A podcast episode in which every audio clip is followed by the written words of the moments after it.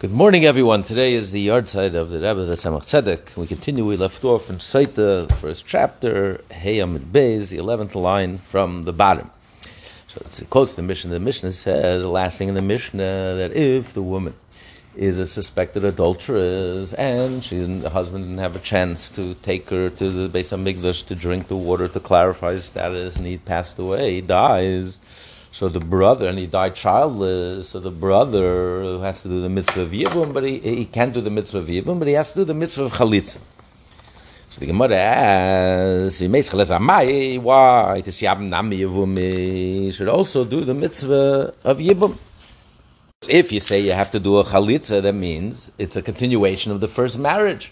It's a continuation of the first marriage, you should also do the mitzvah of Yibum. The Gemara wants to know why Yibum yeah, not and Chalitza yes. Make up your mind. Some Rabbi Yosef, Rabbi says on Makra says in the pasuk Yasim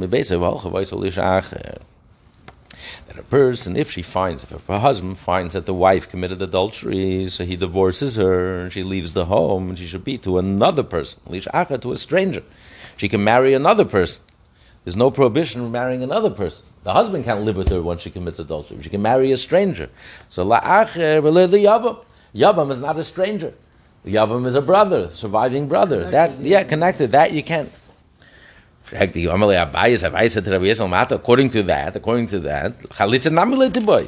So you shouldn't need a chalitza. Why, why do you have to do a chalitza? The Torah says you can't live, you can't live with the with the brother, just like an adulteress can't live with a husband. You also can't live with a brother because it's a continuation of the marriage. Mm-hmm. Yeah, must marry a stranger, acher. So then you shouldn't need a chalitza either. Mm-hmm. This marriage is over. You can't live with her. So Rabbi Yosef answered. Um, so he said, Amalei, Rabbi Yosef responded to Abaye, Ili isilabal, mili boy get. If the husband did not die, didn't die, and she commits adultery. He doesn't have to divorce her. The marriage doesn't dissolve. Mm-hmm. She's 100% married mm-hmm.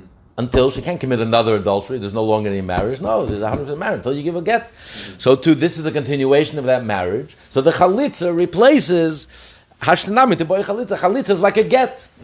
It's the marriage still continues, right? So you still have to do something to sever the marriage. To live, that's not an option. You can't live with her, but you need a get. So in this case, you need a chalitza. Is the the other say? Um, Rabbi Yosef, Rabbi Yosef said why in, in the, the, other version is Rabbi Yosef said Rachmanam Rabbi Yotzim mi Beisev halcha v'yisolish acher. Listed a Beisev atamet isyam and ami yevumi. Oh, the Torah says that he must divorce her. An adulteress, the husband must divorce her. Why? She shouldn't destroy her home. Once she's an adulteress, he can't live with her. He can't live with the snake. She destroyed the home. So you're telling him, you, want the brother to take in, take in the snake? She, she destroyed her marriage to the brother, to her real husband. Uh, you're asking the brother to, to, to take her in? So you should to destroy his home? So Amalei Abaye, Abaye said, that's the case, why does the Torah allow her to marry a stranger? She's a snake. She's a destroyer of marriages. So you, you tell her, you give her permission to marry someone else, so she's going to ruin someone else's marriage. Mm-hmm. That means uh, her, her, marriage to someone else. So Amalei, Yosef responded on 6a, we continue on 6a, Do we force anyone to marry her? Everyone knows she's an adulteress. She is forced to divorce her first husband. If the stranger wants to marry her, he wants to take her in. We're not forcing, we're not imposing. But here, in the case of a yavam, you want to force it upon him that the brother, the surviving brother, must marry her. That you can't force. Another version of Rabbi Yosef, Akos of Kariyach. The pasuk calls him the one who marries her, this adulterous acher. He's a different person, meaning he's not in the same caliber as the first husband. This one kicked out this this marshat, this evil evil person from his house. And this one chose to willingly take into his house to marry this adulteress. And you want to force, you want to force this upon the brother, the surviving brother, he should marry her. Amalei Abayas, Abaya asked, according to you, and for now, what if a person, what if she married someone else? And she died without children. In um, In other words, if your reason is because the Torah looks down with disdain on anyone who marries her, the Torah calls her acher. Mm-hmm. So we understand, okay, she can't marry, she can't do yibum, she can't marry the surviving brother of, of the husband she committed adultery. But then she goes ahead and marries. And then that second husband dies childless. So we should say that the surviving brother, the second husband, does, is not either obligated to marry her. Because the Torah frowned on this whole marriage. The Torah, oh, one second. So here the Torah frowns on the second marriage and calls him acher, like looks down at this person who married her. So you can impose this on, the, on this marriage on the surviving brother? He should also be exempt from Yibum. It's a fresh marriage. Ah, so the Gemara, that's what the Gemara answers. Very good. You think like the Gemara. So Rabbi Yosef said, she learned a lesson. She, she, didn't, she, she did tshuva. She didn't commit any adultery. She learned the hard way. You know, it's uh, in the in the, Welcome wor- to the world. welcome to the real world. You learn, unfortunately, sometimes negativity is a better teacher than positive. You bang your head against the wall. She learned a lesson, and she was faithful to her second husband. So there's no reason now you can't call her acher. From as a result of the first marriage, you can't impose the surviving brother should live with her after she committed adultery. But here she proved she did tshuva in the same situation, the same this, and she was faithful and loyal, and she learned the lesson. I have no reason to say, well, now I don't call her asa. Now the brother, surviving brother, the second husband, could marry her. Rava, Rava gives a different answer to answer the original question. Why you have to do a chalitza, but you don't do any yibum? Rava makal v'choyim, and it's logically compelling. It's a logical argument. Im enes Rabbi mutar if the Torah prohibits her, once she commits adultery, once she was suspicious of adultery. In the case of the Saita, she was warned, she's secluded, two witnesses each time, and then she and then so we and they were long. Right, forbidden relationship because there's doubt, there's, there's, there's legs, there's reason to suspect that she's she was right. They committed adultery. So if the Torah prohibits from marrying something that was permitted to her husband, now the Torah says he can't live with her, he can't be intimate with her. But also the brother-in-law, who's prohibited, it's one of that rayas, he can't live with the brother. You're not allowed to, the exception of the case of a yibum. But other than that, in general, it's the brother-in-law is never allowed to be have relations with the uh, with the sister-in-law, even if she's a even if she's a widow or the uh, brother divorced. You're never ever allowed to marry marry the brother the, the brother-in-law. What's your? So he said. She's only sus- Kol Sheken, how much more so that that he can't live with a brother-in-law? If the husband would permit it there, the Torah says because she's a suspicious adulteress, he can't live with the brother with the husband. How much more so that he, that she's not permitted to the husband? Um, Abaya asked Rav according to you, Kohen Gadol, a high priest, Shekidesh almana, who violated the prohibition. A high priest is not allowed to make a kedushin without money. He can't marry an almana, a widow. He has to marry a psula who's never married before. Umeis, and then the Kohen Gadol dies. V'yesh li'ach, he has a brother, Kohen Hedyot. He has a brother, oh, V'yesh li'ach, he has a brother, Kohen Hedyot, who's a regular Kohen, who's allowed to marry an almana. There's no, only the Kohen Gadol is allowed to marry a almana. A regular Kohen can't marry a prostitute, can't marry a divorcee, but he, he doesn't have to marry a virgin. Only the Kohen Gadol has to marry a virgin who's not an almana, who's not a widow. So the Kohen is not allowed to live with this woman because she's an almana. The brother, the surviving brother, and he died childless. The surviving brother is brother Kohen, who's a Kohen because the same father, but he's a regular Kohen. He can marry her. So what are you going to say? Like this Yavim, you should also say that you're not allowed to do Yibum. Why? According to your logic, im if the Torah prohibits prohibits from marrying her husband, which he's allowed to marry her husband, meaning, meaning that it's a kiddushin. What do you mean? What do you mean b'mutala? It's not mutala. He's not allowed to. Okay, the Gemara will explain what his what his thinking is.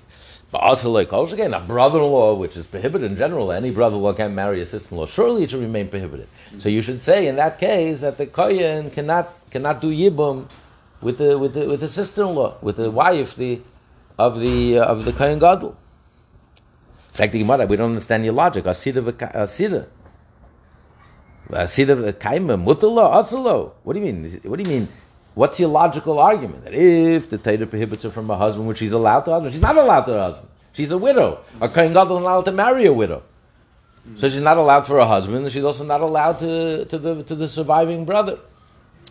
Ella, what do you mean? Ella, if you question, if you want to ask a question, only if you have a question, this is the question. Question is, Aisha. So that's not a question that the, the brother, the Kohen, the Kohen Hedyot, the regular Kohen, should be able to marry her. Why should he be able to marry her? She's forbidden to her brother, and she's forbidden to him. But the question is, Aisha's Kohen Shenensa, the wife of the Kohen who was raped, by Yisrael, it's not a problem. It's not adultery. She was raped. But in the case of a Kohen, it doesn't matter. Even if the wife is raped, she's a Zaina. You can't live with her ever again. So and then so Mason, he dies. V'yeshla, he has a brother, Ach, from the same father. So he's a full-fledged brother. So he's obligated in Yibum. He's obligated to continue the marriage. But he's a Cholol. Because the father, let's say his mother was a divorcee. Mm-hmm. So he's he's cholol. He doesn't have the sanctity of a kohen. Doesn't have the obligations of a kohen. He's allowed to. Mm-hmm. For him, a wife that's raped is not a problem. Mm-hmm.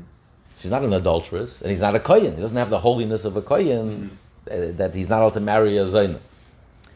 So you're going to say loitis yabmi. Should also say loitis yabmi shouldn't be able to do yibum. Why? Because according to your logic, im mutal. If the Torah prohibits the wife to her husband. She's allowed to live with her husband. Nevertheless, because she was raped, she's no longer allowed to live with her husband. And then the husband dies. So how much more so? But also like a brother-in-law, who in general a brother-in-law is prohibited to her, surely she should not be allowed to do yibum to live with with the surviving brother, mm-hmm. who's a cholol, a kohen who's a cholol, who doesn't have the sanctity of a kohen. So the Gemara answers, no, that's not a question.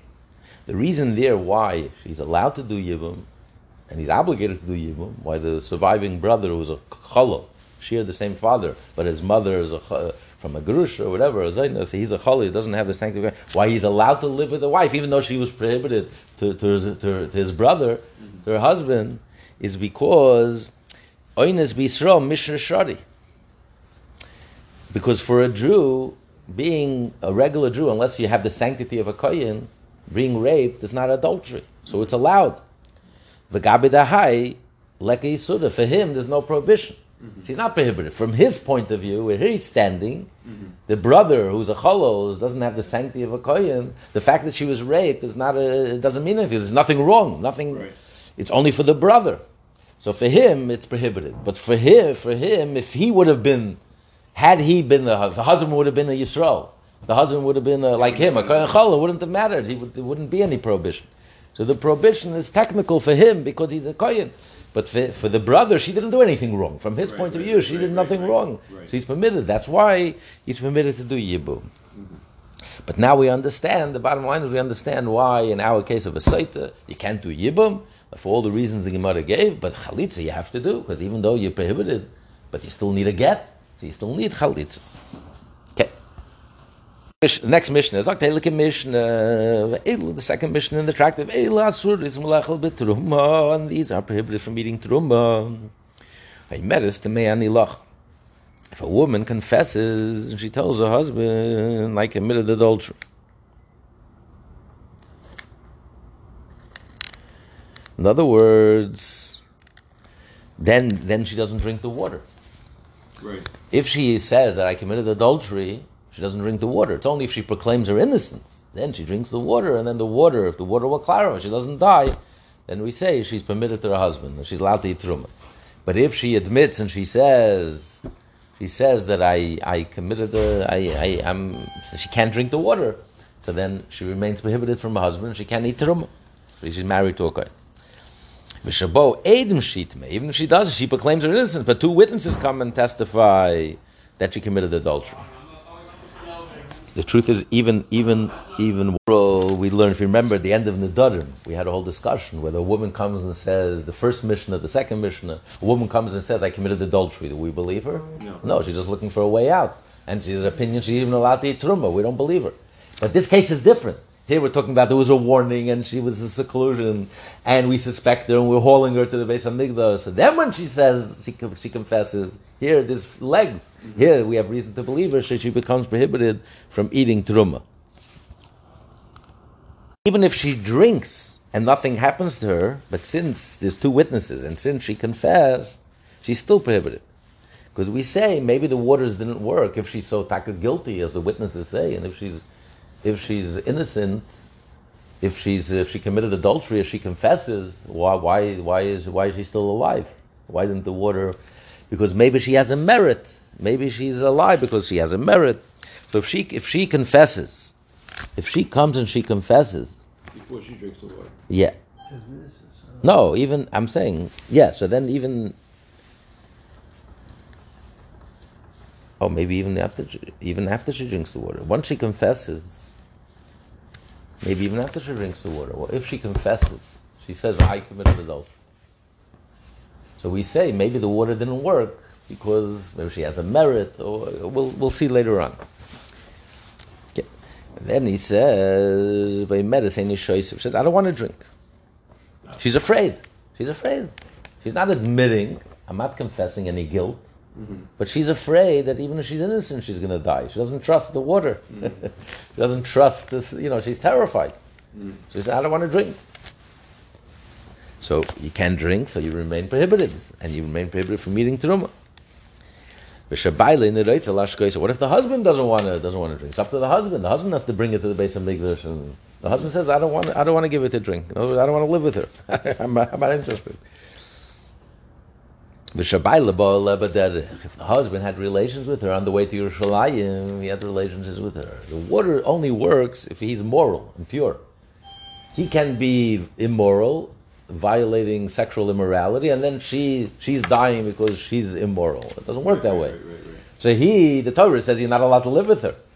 You have to. Thank you. So You have to. relations, he's going to die also from the water. Oh, oh, one second. No, we're not. We're talking about no. Only the adulterer dies. Okay. The adulterer. The husband is not an adulterer. He just violates. The Torah says he can't live with her, so he violates a prohibition. He's not an adulterer. The adulterer dies with her. So the husband says. So if he sinned, the water doesn't work. Mm-hmm. No one is dying. here, So the water doesn't work. Oh, Taisva says when he says two two witnesses, we're talking about after after she drank the water. So the question is, maybe he's precise. When do we believe two witnesses, even though she drank and she didn't die? Mm-hmm. Only if two witnesses come and say she committed adultery, then we believe the two witnesses. But if one witness comes, it's one witness against the water. Who are you going to believe? Hashem or there's one witness? So then maybe we say we don't believe the one witness. When do we believe the one witness? Before she drinks. Right. So we say we, we establish she's an adulteress and we don't even let her drink. But what if she drank and she, she's alive? Nothing happened to her.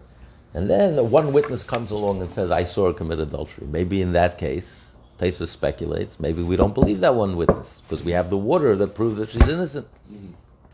And that's why the Mishnah says Adim in the plural. It says it's probably even one witness because one witness is like two witnesses in this case. So even one witness comes along, even after she drank, we do believe. Mm-hmm. We do believe the one witness. Halachically, it's an argument. Taisvus wants to say that even one witness. Mm-hmm. Others say no. We don't believe one witness in this case. That's the Mishnah is precise, like Taisvus points out. Two witnesses. Okay.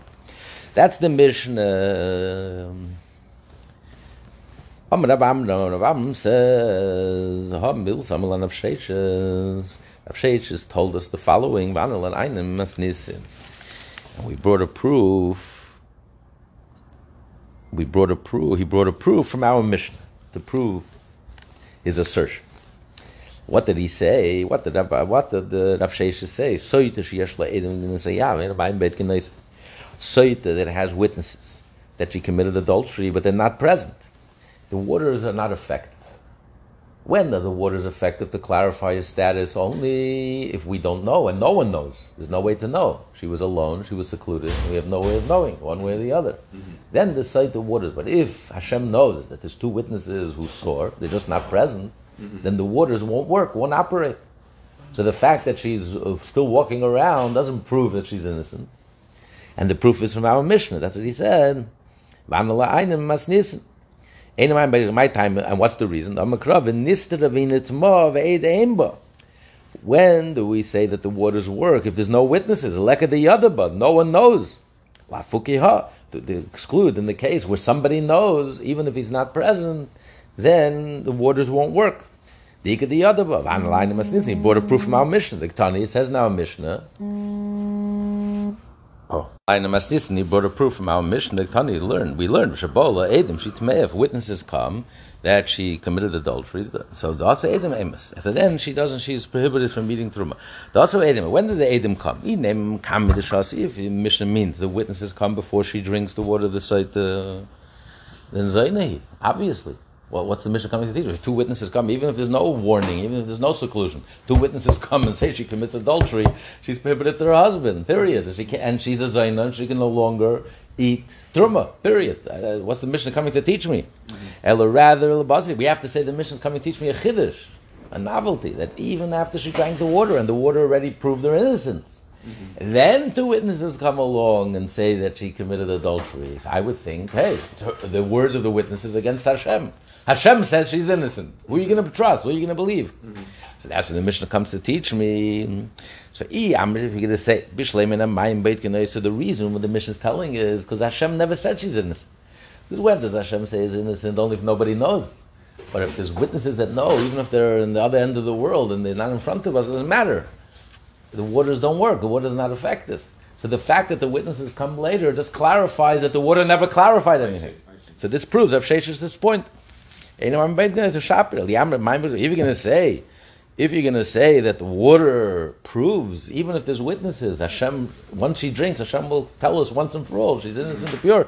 So Tigalim Muslim afraid. It's not shaknir. Then I know that for certain that these witnesses are a bunch of liars. It's their word against Hashem. Who are you going to believe? Mm-hmm. So this proves Rav Shesh's point. I'm like Rav Yisrael. Rav Yisrael says no, it doesn't prove anything. Really, I'll tell you that Hashem, once she drinks the water, then Hashem is telling us the truth. She did drink, she didn't drink. But do you know why the water didn't clarify her? Even though she's guilty, as the witnesses say. Because there's another aspect, there's another reason why when the waters don't take effect, even if she's guilty. Why? That maybe she has a merit. person has a merit, even if she's guilty, Hashem will protect her, Hashem won't, won't punish her for another merit. So it doesn't prove that she didn't commit adultery. Really, she did commit adultery. She may have a big merit that, that, that, saves, saves her life. So the witnesses come and tell us that she's, she's committed adultery.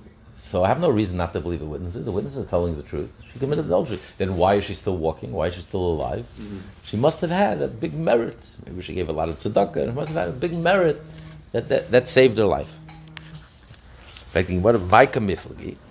What's the argument in Rabbi Yosef and and Rabbi Amram? Everyone agrees that merit helps. So what's the proof to Rabbi, Rabbi premise? That as long as there's witnesses anywhere in the world, the waters are not effective. Maybe waters are effective, even if there are witnesses. That, but the reason here why the water didn't work is because she has a merit.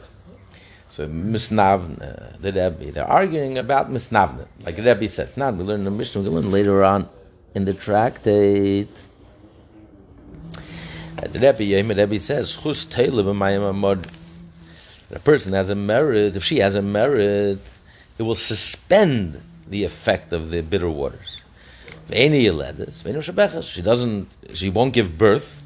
She doesn't become better. Usually a woman is totally innocent will actually walk away from drinking the water, walk away improved. Her color, she'll, she, she had difficulty in labor, she'll have children. Here, no, none of that happens because she's guilty.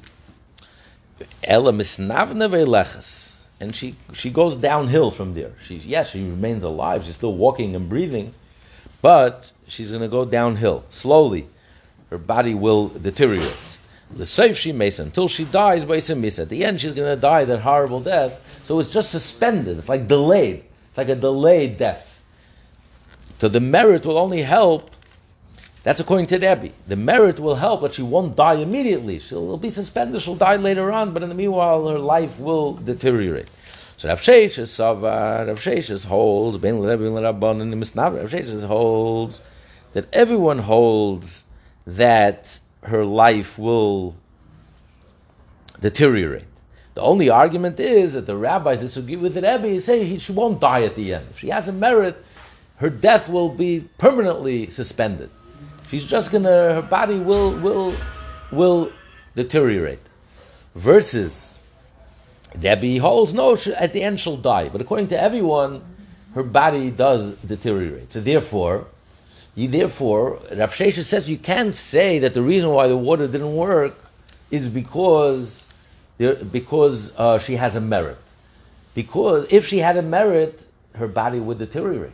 How is it that she walked away? Her color came back. She's looked better than ever. And then two witnesses come along and say that she committed adultery. We believe the witnesses. So it proves the point of Rav Sheshes that whenever there's witnesses, the waters don't work. Even if they're not in front of us. Hashem knows that there's somewhere in the world, that someone knows what happened in that room. The Torah says, it's Then then it doesn't work. women. Exactly. Doesn't work. When And no that, that knows, proves. then you need Right. The verse is Rabbi Yosef holds. Right, right. Rabbi Yosef holds. No. Rabbi Yosef holds. Rabbi Yosef Savel, the Rebbe, have a misnah, Rabbi have a misnah. The rabbis disagree with the Rebbe on both accounts. Not only do they disagree that she doesn't die at the end, but if she has a merit, her body doesn't doesn't deteriorate. So therefore, when I see that this woman drank the water and nothing happened to her, she's just as healthy and robust as previously. So it doesn't prove anything. It just proves that she, that she has a merit. And that's why when the witnesses come, we believe the witnesses. Okay. Rav Sim Rav Sim yes. Rav Shimon, uh, we learn, Rav Shimon says, Ein schus bar. Rav Shimon argues in that Mishnah. He says he doesn't believe that a schus, a merit, could stop the water from uh, from uh, from killing her. Why?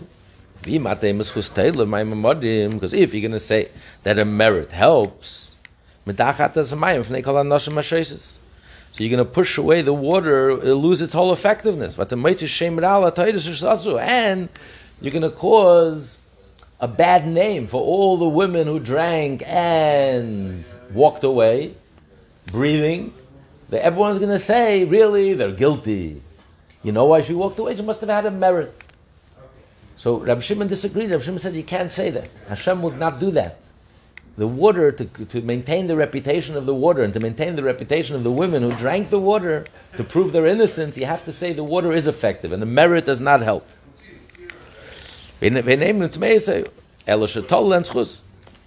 Now, so the question is, we miss, according to you, Rabbi Sheshes, you argue. Whenever there's witnesses, even at the other end of the world, the waters are not effective. So we also have the same problem. You're gonna you're gonna cause you're gonna hurt the reputation of all the women who drank and walked away alive. People are gonna say really they're guilty. And the only reason they walked away is because there must be witnesses that know that she committed adultery. So he answered. So the question is, Rab Shimon? You're asking an Rab but Rab Shimon, this was Italian, not Italian.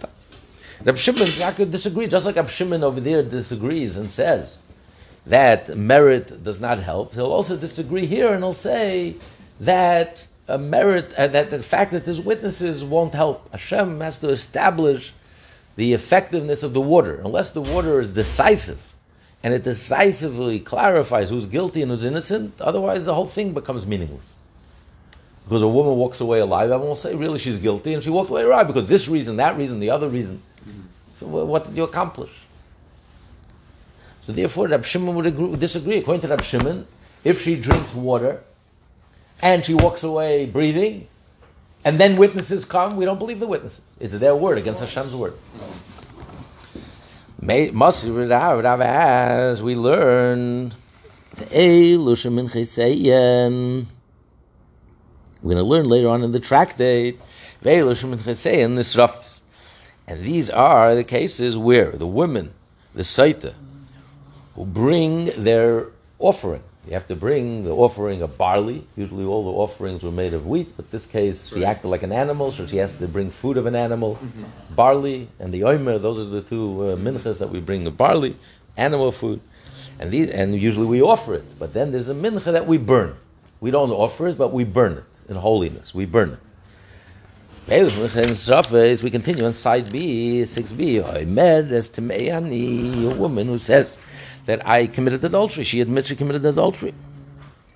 Because they used to warn her. They didn't want to erase Hashem's name for nothing. She's guilty.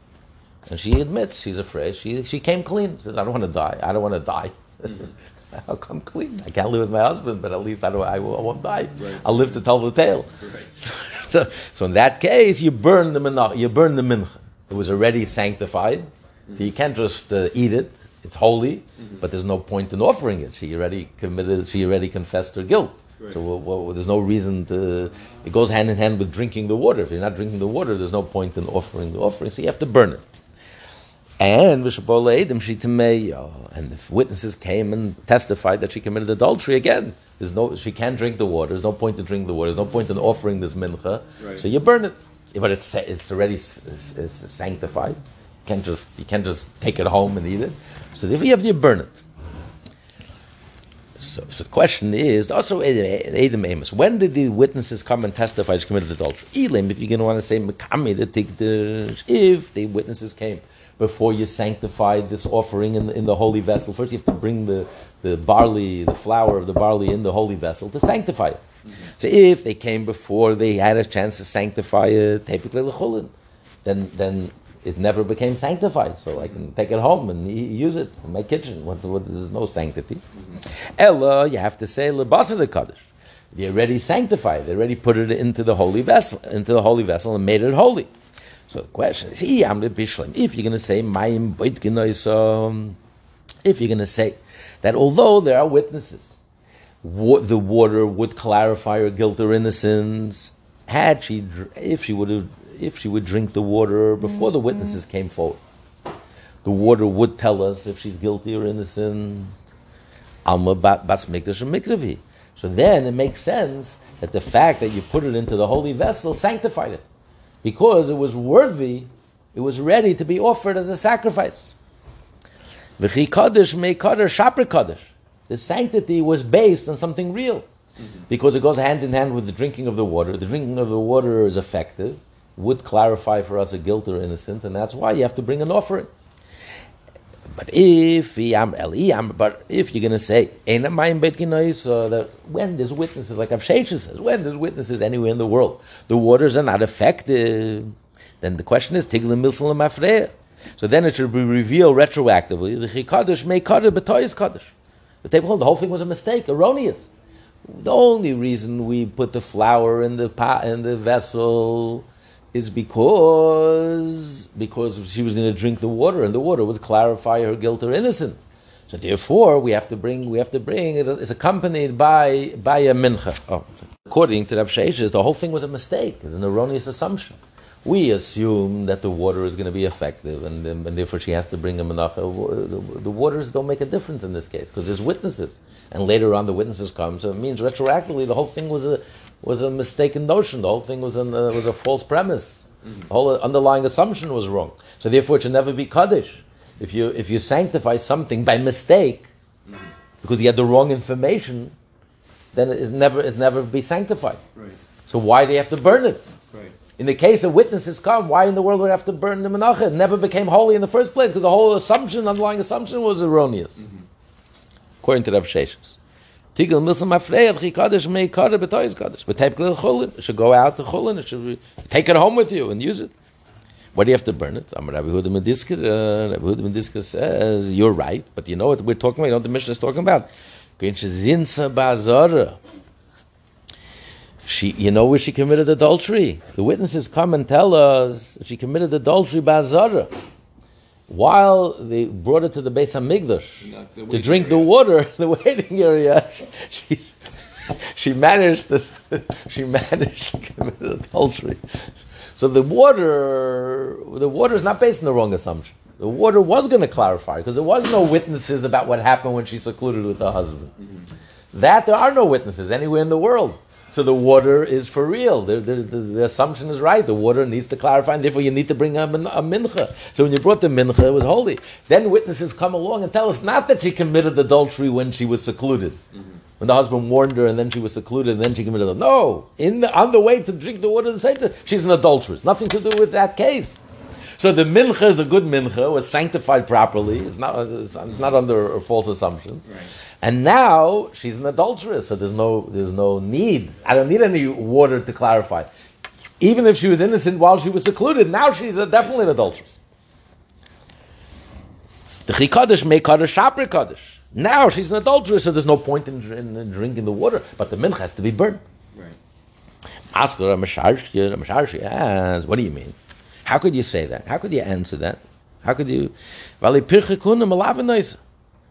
She's escorted. You think in the temple you go alone unescorted? She's escorted by the young kohenim who are escorting her to, to, to drink the water. So the Gemara answers, "Shezin tzara pirche kuna. She- She seduced one of those young kohenim, hot-blooded young kohenim. The Beis Hamikdash is a big area. She snuck right, onto right, her side. right, right. Don't forget, she, she's already a, a veteran adulteress. She, she knows her way, she knows her adultery. She's, she's a seductress, mm-hmm. a temptress. So these hot-blooded kohenim never saw such a gorgeous woman, and he took her aside and he committed adultery. Rav Ashi, Ravashi gives a different answer. Nitzchel in kaveh. Even if she's escorted, though, we don't suspect the kohenim in the Beis Hamikdash. But she had to go to the bathroom, so she snuck away. Wait, Da'atu pirchi kun bekipatalala, but they're going to hold her in a cage. We're going to watch her when she goes to the bathroom. She goes to the ladies' room. Mm-hmm. So she said, "I have to excuse myself to go to the ladies' room." And then she had an adultery with the with the attendant there or whatever.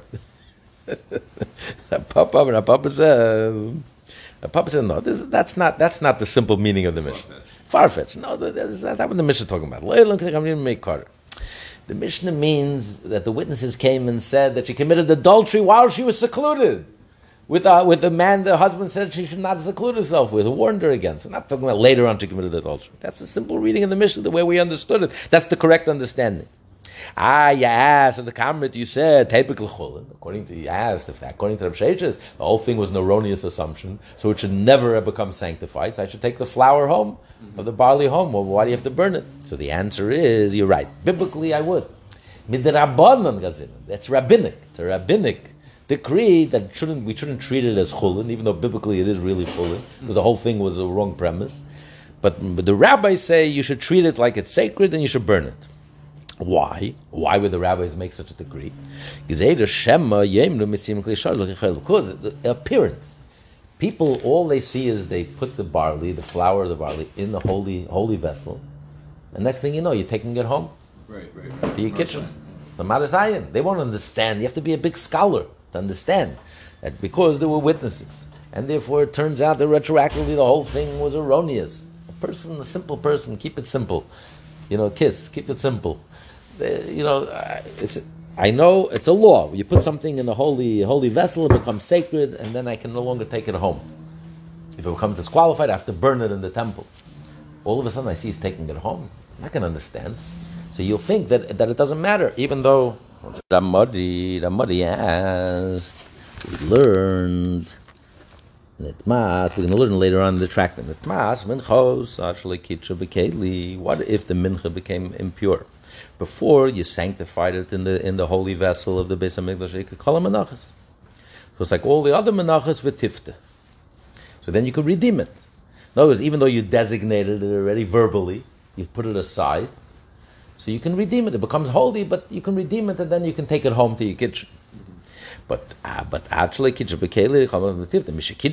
you put it into the holy vessel, and then it becomes defective, menachas v'tzarif.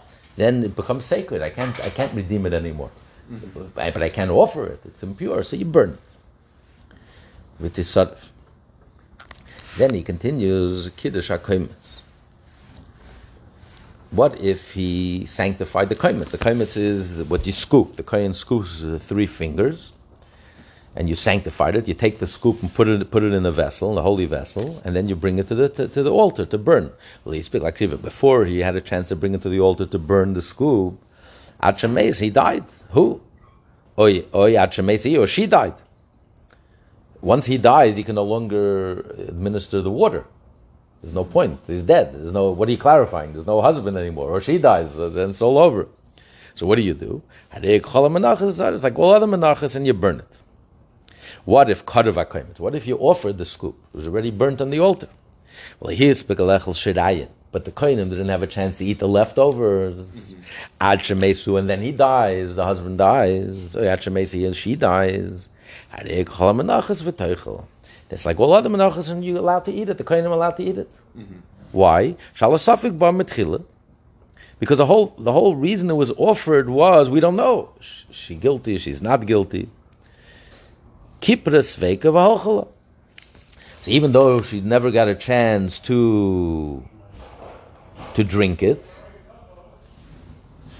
even though she never got a chance, now there's no point of drinking. She, she doesn't have a chance to drink, but but the, the, the mincha did what it's supposed to do. The mincha prepares her to drink because we, we bring it, we don't know if she's adulterous or not. So we bring the mincha, and then she goes ahead and drinks the water, and the water will clarify. So the mincha did its job. So even though at the end of the day there's, there's no there's no husband anymore, and she dies, or he dies, there's no drinking anymore. But nevertheless, the carbon was done properly. Mm-hmm. So therefore, you're allowed to eat it. Keep the sveika v'halchala. The the carbon did its kapara, did did what it's supposed to do, and still alive good. when yeah, yeah, exactly. And then they. Right. Yeah. And then he continues. What if Bola ate she tmeya? But what if witnesses come and testify that she committed adultery even after the kaimitz was was offered? Mm-hmm. Minchas and nisrefes. No one is allowed to eat from that mincha. You have to burn it. You have to burn it. And if nimtzue min, but what if the witnesses are found to be false witnesses? In other words, the witnesses would testify that she secluded herself. The whole premise of the Sotah was he warned her in front of witnesses, don't seclude yourself. Then she went out in front of witnesses and she secluded herself. And she was alone with this person. We don't know what happened. A lo- enough time for her to, to eat to, to, to cook the egg and to eat it. Mm-hmm. And with enough time for something to happen, we don't know. So therefore, she has to drink the water Sotah. Then it turns out, after the whole story, after everything was done, it turns out that the, f- the whole premise was wrong. He never secluded herself. The two witnesses that testified she secluded herself turned out to be false witnesses. So in this case, minchas chulin. Take the mincha home. It never became sanctified. The whole thing was an erroneous assumption, a false premise. So according to you, according to your answer, you say that the whole thing is rabbinic. That once the, the mincha was put into the holy vessel, people won't understand. Even though biblically, since the whole mincha was in a, false premise, because if there are witnesses, she commits adultery.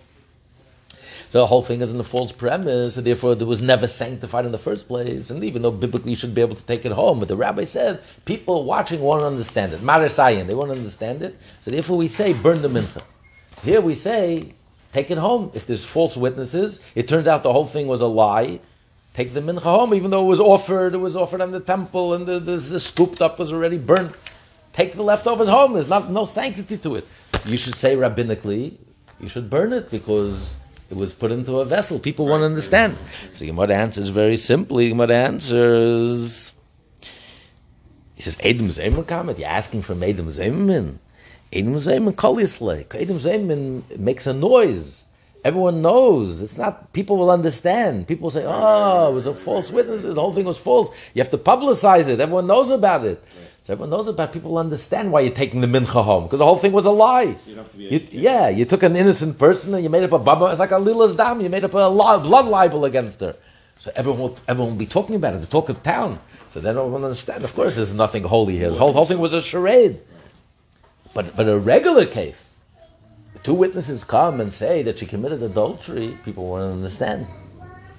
On the contrary, she committed adultery. We suspected her of adultery. Two witnesses are coming to confirm that she committed that she indeed indeed did commit adultery. Why are you taking the mincha home? It was sanctified in the vessel. People won't understand.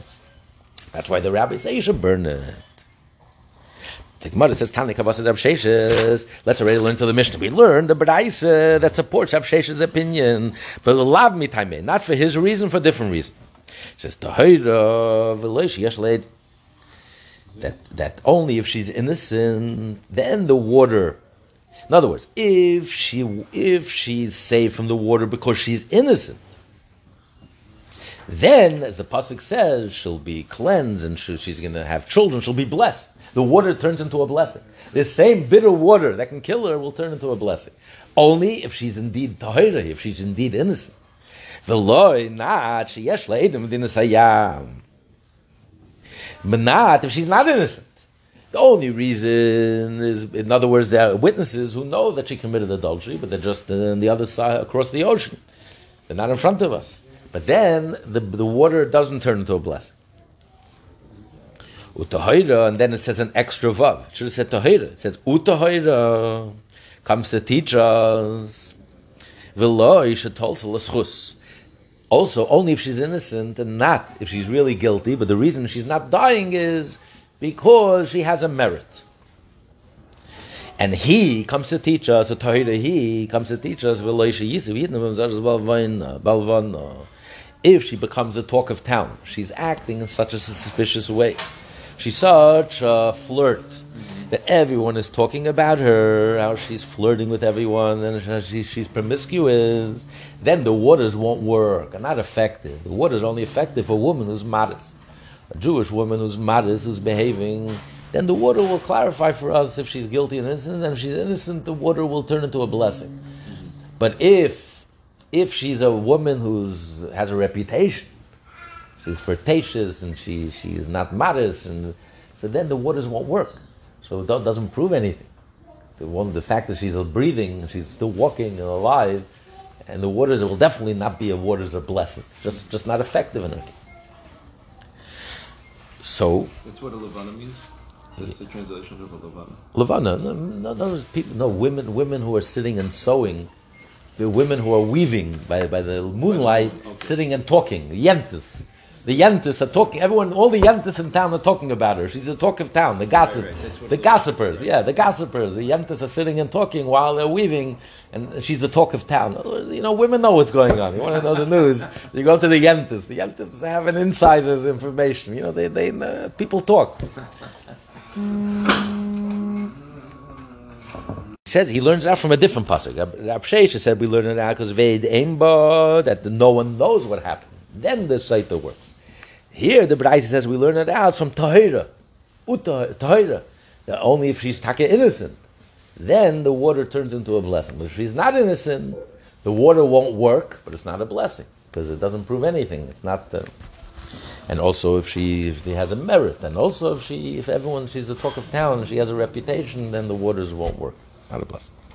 Now the Gemara continues. Let's finish. But Rab Shimon, Rab Shimon disagrees. Rab Shimon who says that merit doesn't help, like you asked, then you're making a mockery of the whole water. And then how could how could how could you allow her to go back to her husband? Maybe she's guilty and it doesn't prove anything. So he says Rab Shimon, and we also said Rab Shimon disagrees also with every. He disagrees with Schus and he even disagrees with his witnesses. So he says. So Reb Shimon, he, the Vavle Darish, Reb Shimon, now the Gemara takes it back. Before we said, just like Reb Shimon argues with Schus, so you can say it doesn't add the extra Vav, Reb Shimon doesn't learn the whole thing from an extra Vav. Right. But Titus is clearly innocent. She's not innocent. There's witnesses who knows that she committed adultery. The pasuk says clearly in that case the waters are not a blessing and the waters are not effective. And Reb Shimon is not going to argue with a clear pasuk.